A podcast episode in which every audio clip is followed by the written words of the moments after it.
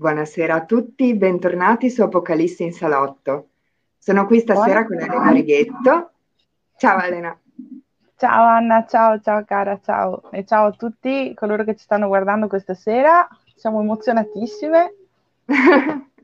Elena Righetto, che ricorderete per la prima diretta di Apocalisse in Salotto, andatela a rivedere fra i video. E Elena eh, fa parte di Coven Venice Project, un progetto bellissimo, una pagina che vi invito ad andare a vedere, ed è anche professoressa di tradizioni venete all'Università Popolare del Nord-Est, nonché autrice, quindi andate a vedere anche la sua pagina, Elena Righetto, autrice. A questo punto, mentre cercate sul web tutte queste informazioni e vi salvate le pagine, faccio partire la sigla per gentile concessione della Nera Cantoria.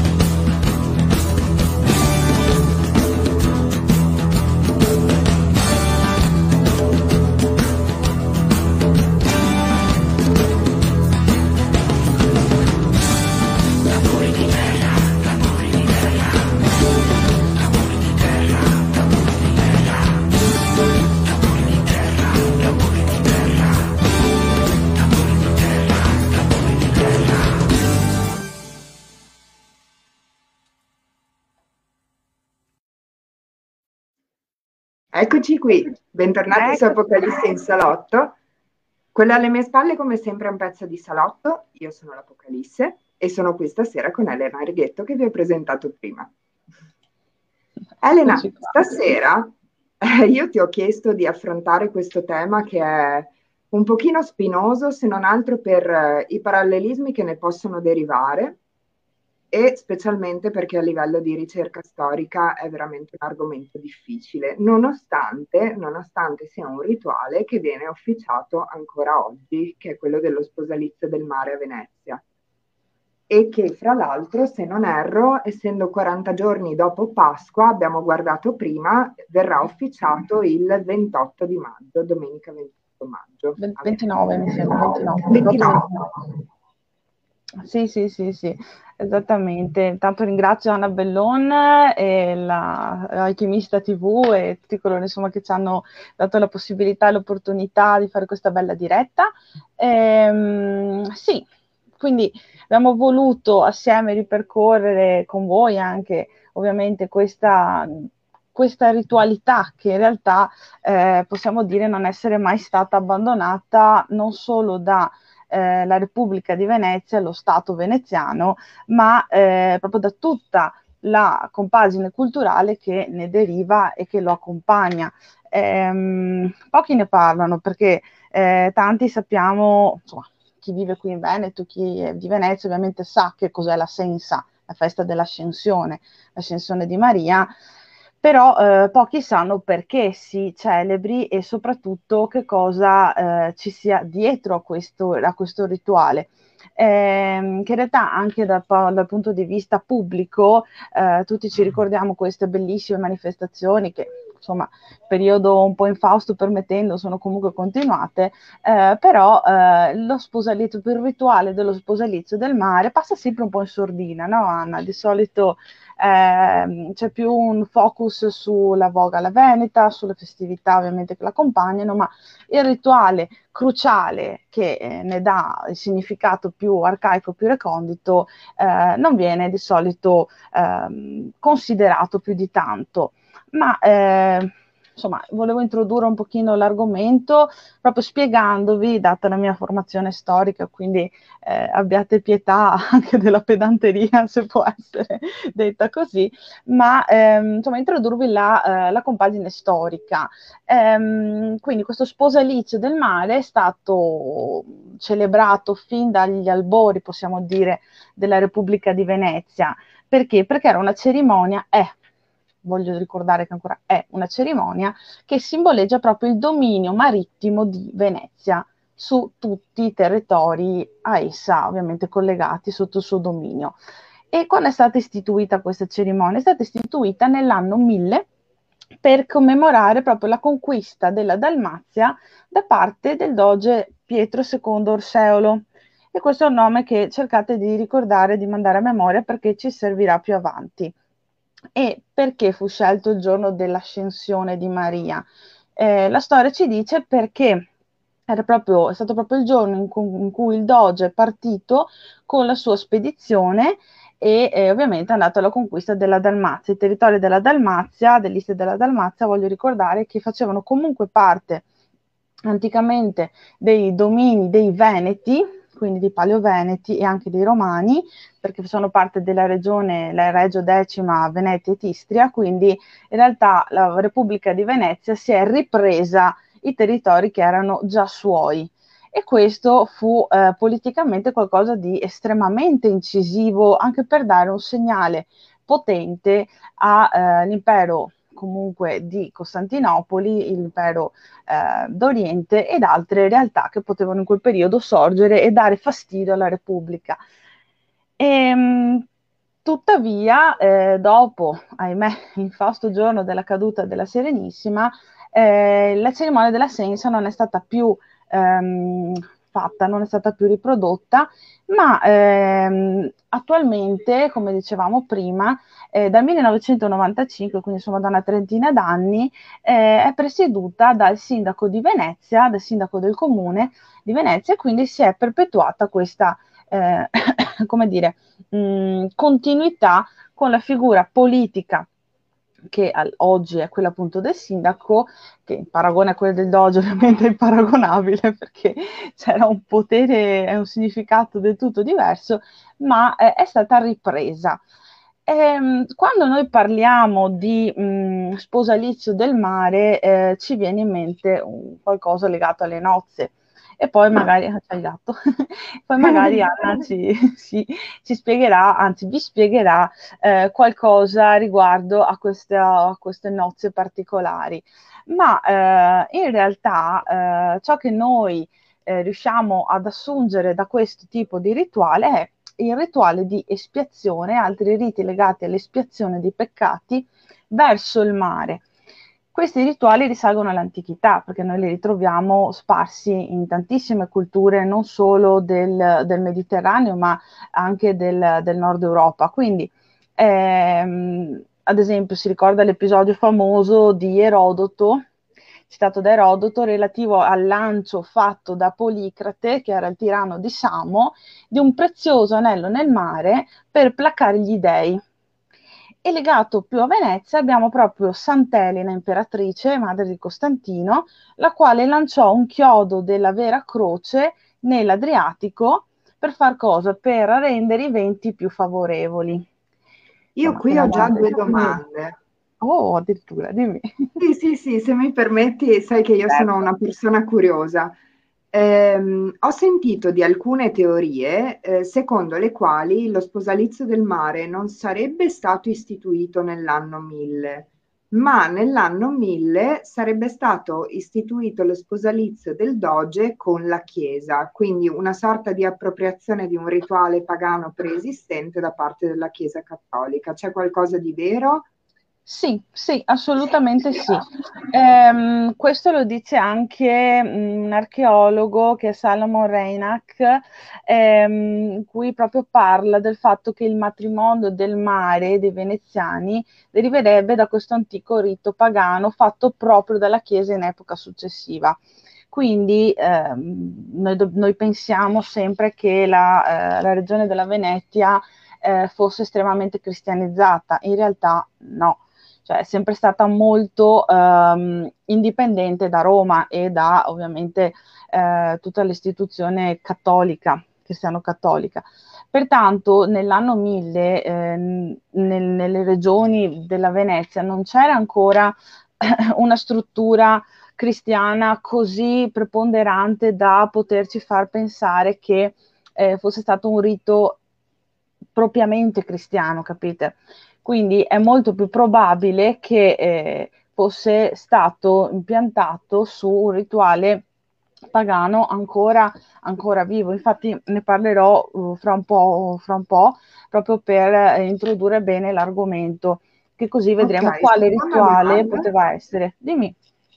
Per chi non lo sapesse, eh, ci puoi introdurre un po' meglio la figura del doge, nel senso che eh, mi risulta, non so se sbaglio, che il doge veneziano fosse non soltanto un'autorità temporale, ma anche un'autorità spirituale, perché altrimenti non riusciamo sì. a collocare sì. bene il fatto che il, il capo politico della, della Venezia officiasse un rituale. Esatto, sì. Eh, effettivamente il doge, il dux, il dose ehm, è differente da qualsiasi, come figura ovviamente politica di rilievo e di conduttore proprio eh, da dux, da, dal latino guida, condottiero guida, eh, diverso da tutte le altre figure eh, politiche che troviamo nel resto del mondo in realtà. Era più... Ehm, perdonatemi il parallelismo, eh, legato quasi a un Pontifex Maximus romano, quindi comunque un personaggio che eh, aveva eh, non solo il potere, in questo caso politico, ma anche religioso, non religioso nel senso cristiano, quindi non poteva ovviamente, non era lui che gestiva le cerimonie religiose in chiesa, ok? Però era il doge che eh, controllava anche come e quanto e in quale pressione, in quale maniera il potere della Chiesa, della religiosità eh, potesse essere ehm, presente proprio nel territorio di Venezia. Cioè abbiamo tantissimi dogi nella storia veneziana che eh, ebbero più eh, un occhio di riguardo verso l'istituzione religiosa ed altri che invece erano più, possiamo dire, illuminati nel senso ehm, più avanti, quindi si erano un po' ritirati, avevano un po' tagliato i ponti con eh, la religiosità eh, troppo stretta, gli stava stretta ovviamente. Venezia non aveva nessun tipo di... Ehm, non aveva necessità di essere troppo religiosa, capite? Troppo legata ai dettami della Chiesa, perché questi avre- questa cosa avrebbe eh, significato che Venezia era dipendente da Roma, in ogni caso, sia a livello politico che religioso, che territoriale, che culturale e sociale, cosa che Venezia ovviamente non solo non poteva permettersi, ma non voleva. Tanto che eh, proprio il doge, anche lui, ehm, quando, quando è stata... istituita l'Inquisizione veneziana o comunque i metodi di controllo delle eresie, eh, della stregoneria ad esempio, non furono mai ehm, gestiti con metodi, possiamo dire, violenti, in quanto al doge, quindi allo Stato veneziano, alla Repubblica, interessava eh, prettamente che le eh, problematiche religiose, comunque le varie eresie, non andassero ad intaccare la struttura portante dello Stato, quindi la religione era uno strumento per far rimanere lo Stato integro e saldo, ma Venezia sfruttava la religione, non il contrario. Per questo eh, abbiamo queste ritualità eh, antiche che sono rimaste però Eh, estremamente autonome. Abbiamo anche tanti altri eh, esempi, anche San Marco stesso era un simbolo più politico che religioso e quindi insomma sarebbe da parlarne per, per ore. Mi viene in mente un pochino eh, il rex primigenio nell'antica Roma, che prima sì. della venuta degli Etruschi il rex era sia re eh, detentore del potere temporale, sia assorbiva in sé la funzione che poi si scinderà in quella del rex sacrorum, certo. quindi nel, nel re dei sacrifici e nel, nell'autorità spirituale, ma inizialmente erano fusi in un'unica persona. Sì, esattamente, quindi proprio come i, i, i regnanti antichi, quindi il re sia sacerdote che appunto guerriero eh, che eh, uomo politico, quindi la compagine che andava a interessare entra tutti gli aspetti della, del potere al maschile, chiamiamolo così, assolutamente sì. Ehm, se vuoi che continuiamo con il discorso vai, vai. proprio, del, proprio legato al Doge, eh, che appunto, ehm, come stavamo dicendo prima, eh, sempre citando, ripeto, gli studi di Reinach, eh, abbiamo questo matrimonio del mare, ma il matrimonio del mare non è, come dicevi tu Anna, iniziato subito, quindi non abbiamo un rituale codificato immediato, proprio perché, come diciamo prima, eh, probabilmente era molto più arcaico dell'anno mille. Ma se la cerimonia aveva originariamente un carattere propiziatorio con il mare, quindi di espiare le colpe che eh, gli uomini hanno verso il mare, Eh, si svolgeva ovviamente nel mare. Sembra una cosa stupida da dire, lo so, è banale, ma eh, molti rituali antichi eh, prevedevano, anzi tutti, che la ritualità venisse svolta direttamente nel punto di contatto eh, di energie esoterico, chiamiamolo pure col suo nome, con eh, ovviamente il rituale stesso. Ed è qui che entra in gioco la figura del doge come lo abbiamo, l'abbiamo dipinto in questa sede. Proprio la barca, la nave del doge eh, partiva con questa solenne processione di imbarcazioni e solo dal milleduecentocinquantatré venne la nave, fu il Bucintoro, prima non era il Bucintoro. E cosa faceva? Questa nave, questa barca usciva dalle bocche di porto del Lido, quindi non rimaneva all'interno della, eh, dell'isola di Venezia, ma usciva dalle bocche di porto. E cosa succedeva? Che qui, nella chiesa, nelle acque, eh, innanzi alla chiesa di San Nicolò, che è patrono dei naviganti, ricordiamocelo, veniva proprio recitata questa preghiera in cui eh, si diceva per noi e per tutti che possa il mare stare calmo e tranquillo. Questo è proprio un rituale magico, non viene nominato Dio, non vengono nominati i santi, anche se l'unico legame con la santità è San Nicolò. Ma ovviamente noi sappiamo, questo lo tratterò anche nei, nei, nei miei libri, l'ho trattato anche nei miei libri, eh, la continuità di certe tipologie di santo con eh, divinità pagane più antiche preposte a quel tipo di, ehm, di protezione. E quindi eh, anche il rituale stesso è, come diciamo, un rituale pagano, non solo nell'invocazio, quindi nella formula del formulario rituale, ma eh, anche con l'aspersione eh, sacra rituale, che ricorda, ricorda le aspersioni sacre con cui i Veneti antichi eh, proprio purificavano gli officianti, gli astanti e i rituali, cioè spruzzandoli con l'acqua benedetta, che non è l'acqua benedetta della Chiesa, ma è proprio una sorta di lavaggio rituale, lavaggio sacro. E cosa succedeva al doge e anche agli altri, agli altri astanti, quindi i nobili, i patrizi, i veneziani? Venivano quindi aspersi con l'acqua santa, che inizialmente era l'acqua del mare. Quindi veniva proprio presa l'acqua del mare con, un, eh, con una simpula, cioè con una sorta di mestolo, che era esattamente lo stesso mestolo che veniva utilizzato nei rituali di Veneti antichi. Quindi troviamo in modo pazzesco un continuativo con, eh, con queste ritualità legate all'acqua. E ciò che ci fa pensare che non sia solo un rituale religioso cristiano è anche eh, il fatto che il resto dell'acqua utilizzata veniva poi versata, riversata in mare, quindi ritornata all'entità donatrice, mentre i sacerdoti, ovviamente cristiani, eh, ripetevano, intonavano l'asperges mei sopoet mundabor, quindi aspergetemi per eh, essere purificato ed essere onorato sostanzialmente. Quindi troviamo proprio un, un continuo. Come dicevamo prima, eh, la vera data in realtà della codificazione eh, di questo rituale è il millecentosettantasette, perché in questa data qui abbiamo la presenza dai documenti ovviamente, ehm, in cui eh, la codifica di tutto il rituale venne scritta e quindi da lì mantenuta. Eh, perché? è stato fatto per scopi politici. Quindi il doge, che all'epoca ha dato questa codifica, ha voluto scrivere e mantenere il potere politico proprio strutturando questo rituale. E quindi com'era questo rituale? Che eh, ovviamente adesso è un po' diverso per varie cose.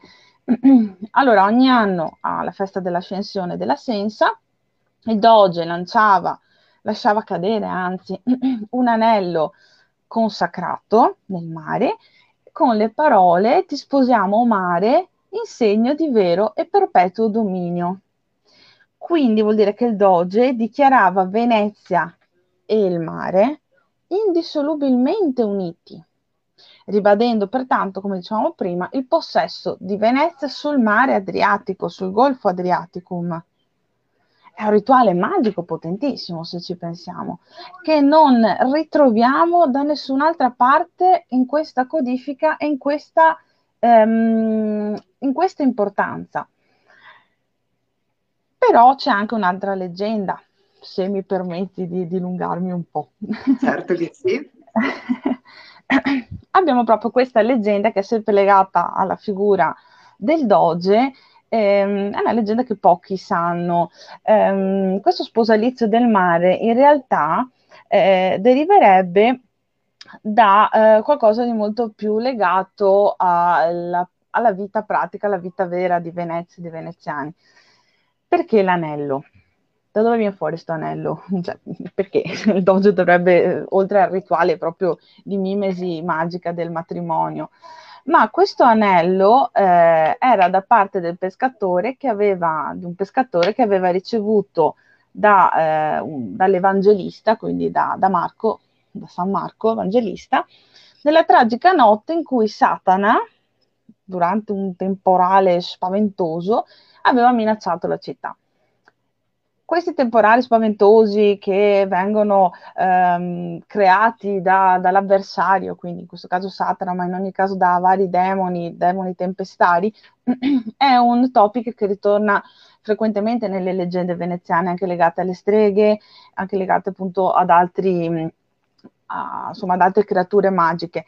E quindi eh, questo anello viene dato dall'Evangelista eh, a un pescatore, Il quale, ehm, il quale con questo anello aveva bloccato, aveva fermato il temporale che appunto aveva minaccia, minacciava Venezia. Quindi era un anello magico, cioè parliamo proprio di eh, non solo un anello consacrato, ma un anello magico dato da un santo, quindi da una divinità. Anche qua potremmo veramente parlare dell'argomento per ore. Eh, ovviamente eh, questi demoni, nel senso non cristiano del termine, i demoni per gli antichi erano il simbolo di tutto ciò che faceva paura, di tutto ciò che non era controllabile. Poi ovviamente si sa che eh, per far accettare un rituale o comunque per farlo ehm, reintegrare in una società cristianizzata, bisognava dare una legittimazione. Questa legittimazione proveniva dalla presenza di San Marco, perché altrimenti non avrebbe avuto senso che un anello magico proveniente da boh, chissà dove eh, avesse avuto la, il potere di fermare un temporale e di mettere al riparo Venezia. Quindi la tradizione popolare cristianizzata ha inserito l'eterna lotta fra il bene e il male e l'eterna lotta che va a eh, necessitare di recuperare un equilibrio, ovviamente.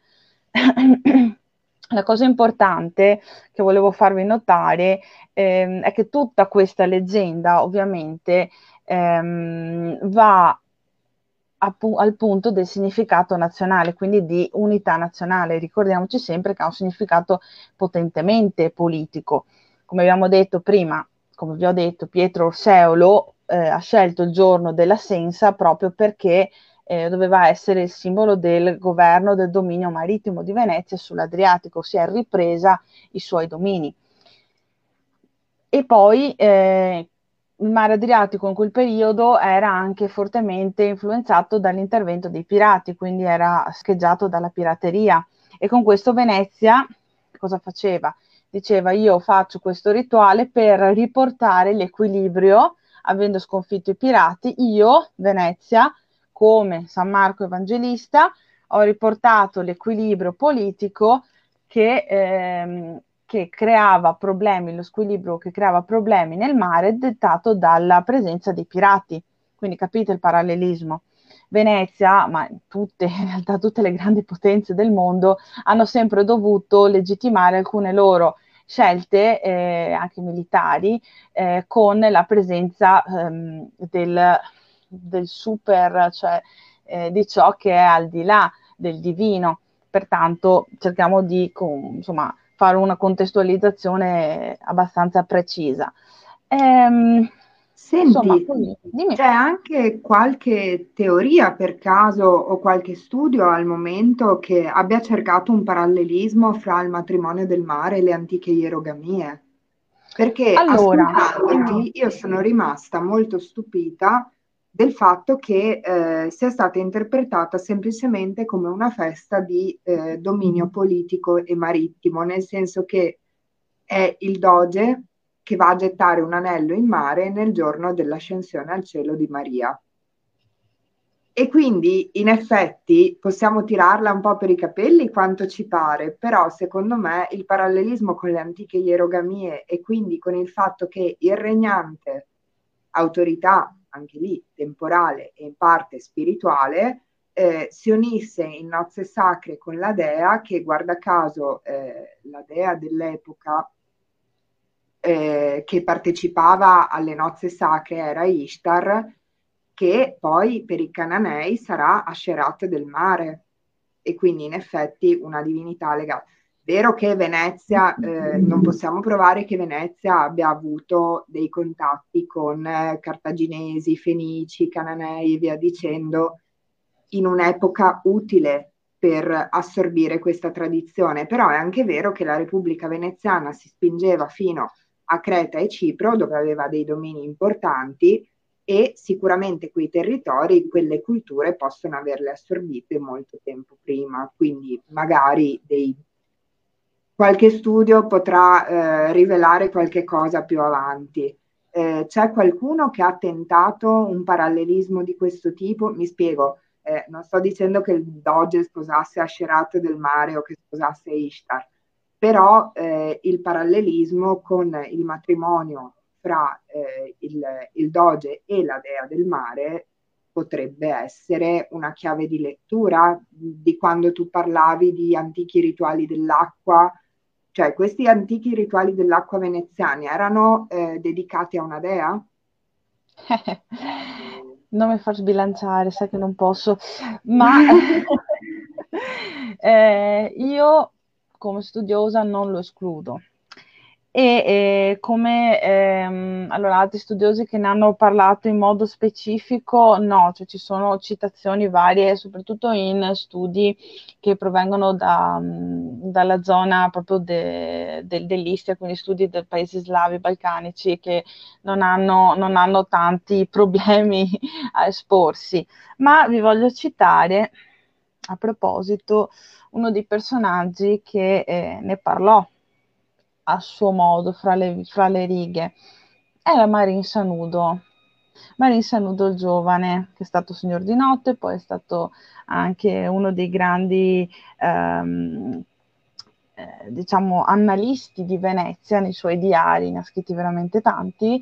Eh, quando cita la nascita di Venezia, lui espressamente ne dice una data, il giorno, il giorno di Venere, di Venere, quindi lui cita Venere come dea, non come giorno della settimana, ma come dea, la quale diede a Venezia potere e bellezza. E ci sono diversi studi di alchimia veneziana, diversi testi che ho letto, che ho avuto modo di, eh, di analizzare, che danno questo parallelismo fra la dea Venere e Venezia, ma anche lo stesso...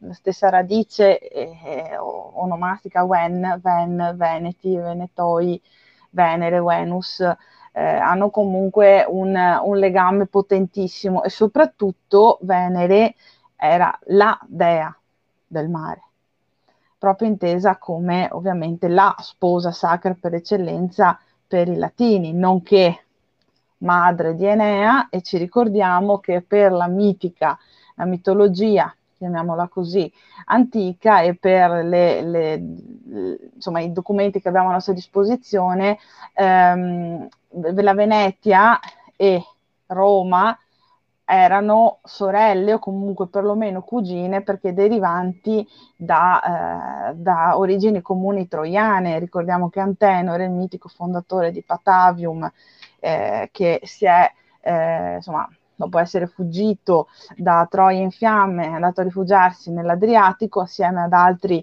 eh, ad altri esponenti della nobiltà troiana, fra i quali un certo Mestele e un certo Altino, insomma, Altino, Altino, insomma, Mestre, Mestre, eh, ma anche Diomede, che si è trasferito, insomma, si è spostato nelle zone del Timavo, quindi eh, probabilmente l'origine mitica c'è tanto quanto lo è di Roma. Venere, appunto, madre di Enea, eh, padre di Roma. Ehm, quindi non mi posso, mi ripeto, eh, spingere più in là, però il parallelismo è abbastanza evidente, anche se non ci sono documenti a testimoniarcelo.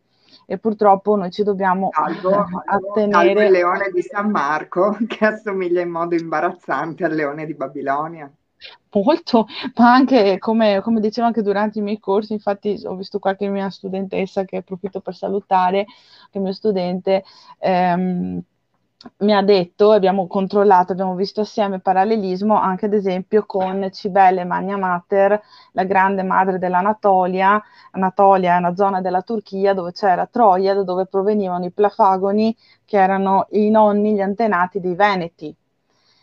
Quindi Cibele Magna Mater, colei che è la grande madre di tutto, eh, che era sempre accompagnata da dei leoni alati. Quindi anche la fisionomia stessa di Reitia, la madre dei Veneti, non la dea madre, mi raccomando, la madre dei Veneti, la dea veneta, era una Potnia Teron, cioè la signora degli animali, e anche essa era appunto sempre accompagnata da delle fiere, e molto spesso le fiere alate. Le vediamo nell'iconografia, la, la troviamo in numerosissimi eh, reperti proprio veneti antichi. Quindi Eh, che ci sia assolutamente un collegamento, come abbiamo, abbiamo detto finora, fra eh, lo sponsalia, quindi lo sposalizio, la ierogamia, anche se non più ehm, insomma, strutturato come probabilmente era in antichità, fra eh, il maschio, l'uomo che ha il potere eh, politico, della giustizia, amministrativo, ma anche di quella parte, a questo punto potremmo dire non più religiosa, perché ci stacchiamo dalla religione, ma spirituale più antica, che forse inconsapevolmente il doge ancora portava in sé. Allora possiamo dire che sì, il doge effettivamente sposava il mare Adriatico, ma la dea del mare Adriatico, la dea mare, mater mare, quindi... E qua mi fermo, perché altrimenti qualcuno potrebbe dirci qualcosa. Comunque volevo dirvi anche che nei questi rituali più antichi il formulario eh, lo troviamo nella eh, Basilica di San Marco. Cioè tutto il formulario della Benedictio Maris eh, è conservato nella Basilica di San Marco, quindi i rituali più antichi sono lì, cioè sono scritti, sono difficilmente accessibili, però evidentemente ci sono. E volevo anche farvi notare una cosa, che nei rituali, nei documenti conservati appunto a San Marco, non c'è traccia, quelli più antichi, della desponsio, anzi desponsatio maris. Cioè, cosa vuol dire? Vuol dire che anticamente erano divise, probabilmente c'erano addirittura due rituali, uno che era la benedizione del mare di stampo cattolico, cristiano cattolico, l'altra era la desponsazio, lo sposalizio. Quindi è abbastanza plausibile che in un'epoca imprecisata, perché date non ce ne sono, si sia accoppiata alla funzione di benedizione del mare cristiana quella dello sposalizio, e che sia stata accorpata la tradizione quindi più antica dello sposalizio con quella più recente della benedizione religiosa. Quindi, quindi anche dell'espiazione dei peccati, eccetera, eccetera, che è tipicamente... Esattamente, esattamente. E perché? perché in realtà eh, viene messo in rapporto con questo ciclo leggendario relativo all'arrivo di Venezia di Alessandro terzo, che eh, serviva proprio per dare una base di legittimità e dare una giustificazione giuridica all'egemonia veneziana sul golfo dell'Adriatico, quindi sul golfo di Venezia. Mm. E siccome questo ciclo leggendario di avvenimenti storici eh, dovrebbe essere avvenuto intorno alla pace di Venezia del millecentosettantasette, è probabile che eh, si formi il rituale preciso come lo conosciamo noi fra eh, la fine de dell'anno mille e i primi del milleduecento. E quindi in questo periodo è probabile che la eh, Benedictio Maris appunto si sia ampliata e integrata con la Desponsatio Maris. E questo qua eh, secondo me è un, è un punto estremamente interessante, perché dà valore alla nostra tesi che abbiamo portato avanti finora di questi rituali antichi integrati successivamente. Purtroppo però non ci sono documenti precisi che ci dicano questo, che ci diano una data, però insomma, gli studiosi, fra cui anche io nel mio piccolo, siamo abbastanza concordi nel, nell'indicarlo in questo periodo. E volevo anche farvi notare, se mh, abbiamo ancora tempo, Anna, se abbiamo ancora un po' di tempo, che eh, la, ehm, la presenza di anelli magici, anelli rituali, anelli religiosi, eh, non è una novità che mi sono inventata io, ci siamo inventati noi storici, ma eh, deriva proprio da un'usanza che eh, faceva parte dei rituali, come dicevo prima, di Veneti antichi. Al museo di Santa Maria di Lugo, voluto dal comune di Campagna Lupia, eh, sono conservati quattro anelli d'oro Che, sono, che erano probabilmente stati donati al santuario eh, veneto romano poi di Lova Campagna Lupia, che è ancora lì, nessuno quasi lo sa, però c'è, eh, degli scavi archeologici vanno avanti da parecchi anni, e questi anelli vanno, sono stati donati al santuario in età eh, più o meno fra il primo secolo, ok, primo secolo Eh, avanti Cristo, eh, donati per grazia ricevuta al santuario, e il più pregiato è decorato con un cameo in pasta vitrea eh, che raffigura, tra l'altro, questo è un caso, un'aquila che attacca un serpente, ma questa è una cosa un po' particolare. Il secondo invece che ci interessa non me le strappare è... dai denti. Cosa? Non me le strappare dai denti. Eh, Sto studiando so, so. in questi giorni per la mia prossima diretta del, del dodici maggio, in cui parlerò dell'iniziazione sessuale di Inanna, e ho ripreso in mano il mito di Etana, in cui questo re, che ha vissuto millecinquecento anni, ascende ai cieli per incontrare Inanna, e questo mito parla della lotta fra un'aquila e un serpente. Vedi? Dopo, dopo ti, ti sto provocando, vedi? Sì, no, veramente me la stai cavando dalle mani. Eh, eh, tanto complimenti sempre per, anche per i tuoi studi, Anna, perché veramente stai portando avanti un lavoro enorme, fatelo dire, a anche metà tu. Diretta. Grazie. Diciamo, facciamo il nostro meglio con il poco che abbiamo, insomma, diciamola così. E quindi appunto vi volevo dire che quello che c'è rimasto è eh, il quarto, che è uno quello più interessante, che reca un'incisione che è Hostis, che è ancora di interpretazione incerta. Ora sappiamo che per i Veneti antichi Hostis era un cognome, quindi era proprio tipicamente veneto. Però eh, perché è interessante? Perché evidentemente era stato gettato questo anello dentro al fiume, al Medoacus, a uno dei rami del Medoacus, cioè del Brenta, che adesso eh, risponde all'attuale Cornio, all'incirca verso Lova. E eh, la cosa interessante è che tutti questi santuari marittimi si eh, affacciavano proprio sulla laguna, e eh, il Medoacus, quindi il Brenta, è il continuo del Canal Grande, anzi il Canal Grande è il continuo del Brenta, proprio per questo legame Ehm, esoterico, questo legame estremamente importante a livello energetico fra l'entroterra e poi quella che sarà la struttura di Venezia.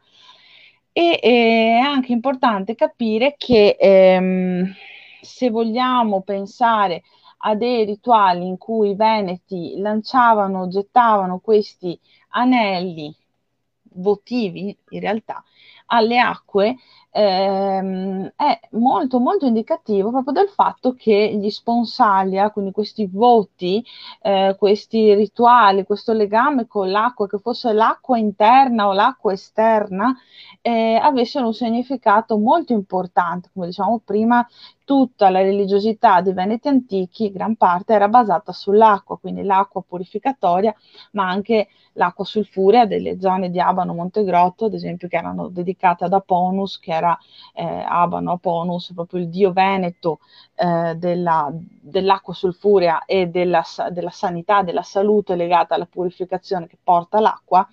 E quindi possiamo dire che ehm, queste ritualità legate all'acqua erano eh, sempre un continuo. Um, purtroppo però eh, non abbiamo, non abbiamo altre, eh, altre testimonianze. E, um, tuttavia c'è un'altra cosa interessante che ci dice Plinio, che introduce nelle sue scritte un dettagliato excursus, se vi interessa leggerlo, sull'origine dell'anello magico, sulla funzione, sull'uso, um, però Plinio, eh, quindi il romano, non ci dà nessun tipo di accenno all'uso ehm, eh, nell'ambito sacro dei, degli anelli. Quindi, se non abbiamo delle testimonianze scritte che ci dicono che effettivamente per gli antichi romani era un rituale quello di gettare degli anelli, vuol dire che il rituale dell'anello votivo era tipicamente veneto. Capite il discorso? Mm. Perché sono stati trovati veramente tantissimi anelli nelle zone, ehm, anche nei pozzi votivi dei, dei santuari venetici, quindi anche l'acqua del sottosuolo, l'acqua che da su, cioè che da giù viene su. Ed è molto interessante. E tutti questi anelli, eh, la cosa buffa è che recano comunque incisa sempre eh, o una dedica o una, una raffigurazione di una divinità. E pensate un po', sono stati anche ritrovati sempre a Lova degli anelli che raffiguravano eh, la spiga di grano, quindi legata a una sorta di eh, misteri eleusini, quindi misteri legati al, al periodo eh, ovviamente dell'agricoltura, quindi della, eh, anche qui della ierogamia della, della dea, sostanzialmente col dio dell'oltretomba.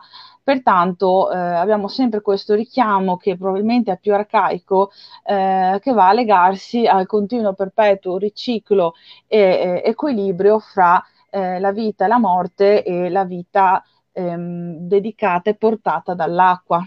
Quindi sono argomenti veramente eh, sconfinati. Eh, a Lagole eh, non sono stati ritrovati degli anelli a quanto so, ma Lagole era un, vedo dalle domande, ciao Alice, dalle domande appunto, cerco di rispondere quando le vedo, ehm, Lagole era un santuario diverso, non era come quello di Lova, che era un santuario adriatico, quindi aperto al mare. Lagole è era un santuario di confine con la zona retica, quindi era frequentato da più popolazioni. Eh, non ci sono, che lo sappia, appunto anelli, però sono state ritrovate delle spade all'interno di uno dei laghetti di Lagole, eh, con sempre eh, iscrizioni divinatorie e dedicatorie. Quindi eh, proprio l'uso di gettare qualcosa nell'acqua per eh, ringraziare di una grazia o per chiedere una grazia, soprattutto per ehm, avere una finalità sanatoria, risanatoria, di aiuto medico, ad esempio per curare una parte malata o per aiutare qualcuno che stava male. Quindi abbiamo sempre questa continuità. Wow! C'è qualcun altro che ha qualche domanda per la Elena? Mentre si ripiglia un attimo. Sì, scusate perché io parlo e poi ho sete. Insomma, se avete domande eh. approfittatene. Diciamo che hai fatto un excursus completissimo su tutto quello che è lo sposalizio del mare a Venezia e anche sulle probabili radici. E mi è interessata molto quest'ultima parte sugli anelli, che mi andrò sicuramente a cercare. Io ho cercato di fare meno parallelismi possibile, hai visto che sono stata brava, bravissima, non ti ho messo in bocca niente che tu non volessi. Tranquilla, tranquilla, assolutamente, anzi, va più che bene, spero, spero soprattutto di essere riuscita, anzi eh, siamo riuscite a stimolare un po' la curiosità dei nostri ascoltatori, perché sì, eh, secondo me i tuoi libri li vogliamo citare? Volentieri, grazie.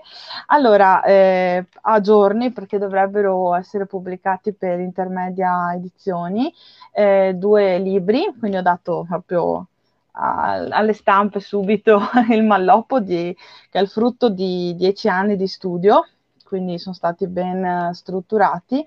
Il primo libro eh, sarà eh, sulle divinità venete, quindi divinità e rituali del Veneto, antico nell'antico Veneto, e secondo invece sarà il calendario tradizionale veneto pagano. Eh già, eh già, quindi sono due tomi eh, da leggere nell'ordine, infatti spero eh, venga recepito il messaggio, eh, perché la prima parte, il primo libro, quindi sulle divinità eh, venete, è qualcosa che non è mai stato fatto.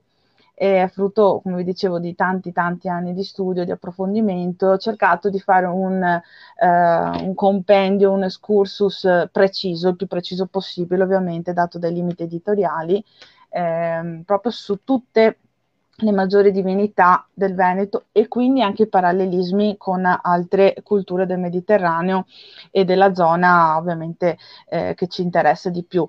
Ehm, poi... Il continuo è il calendario pagano tradizionale del Veneto, proprio in cui io ho cercato di, eh, partendo ovviamente da marzo, perché il Capodanno Veneto è il primo di marzo, di analizzare mese per mese tutte le festività di derivazione pagana, sia venetica che romana, con anche accenni ovviamente ad, altre, ad altri interventi, influssi culturali e religiosi che potevano provenire da, eh, da, insomma, dall'Europa nord, centro-nord Europa.